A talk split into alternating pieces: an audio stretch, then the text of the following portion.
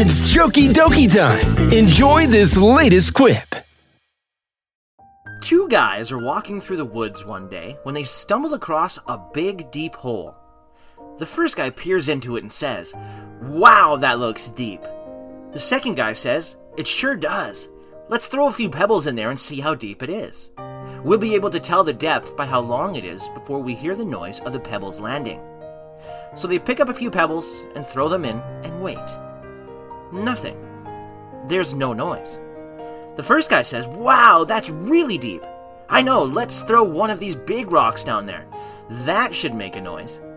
So they pick up a couple football sized rocks and toss them into that hole and wait. And wait. But again, nothing. They look at each other in amazement. Then, the first guy gets a determined look on his face and says, Hey, over here in the weeds, there's a railroad tie. Help me carry it over. When we toss that sucker in, it's gonna make some noise. So the two of them drag the heavy tie over to the hole and heave it in. Once again, not a sound comes from the hole. Suddenly, out of the nearby woods, a goat appears, running like the wind. It rushes toward the two men, then right past them, running as fast as its legs will carry it. Suddenly, it leaps in the air and right into the hole. The two men are astonished with what they've just seen and look at each other in amazement. Then, out of the woods comes a farmer who spots the men and ambles over.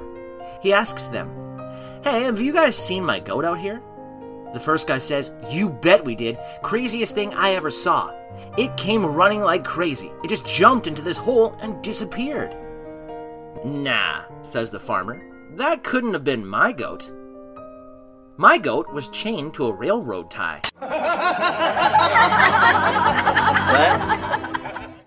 Hope you like this one. Feel free to share using this social media share button. Later.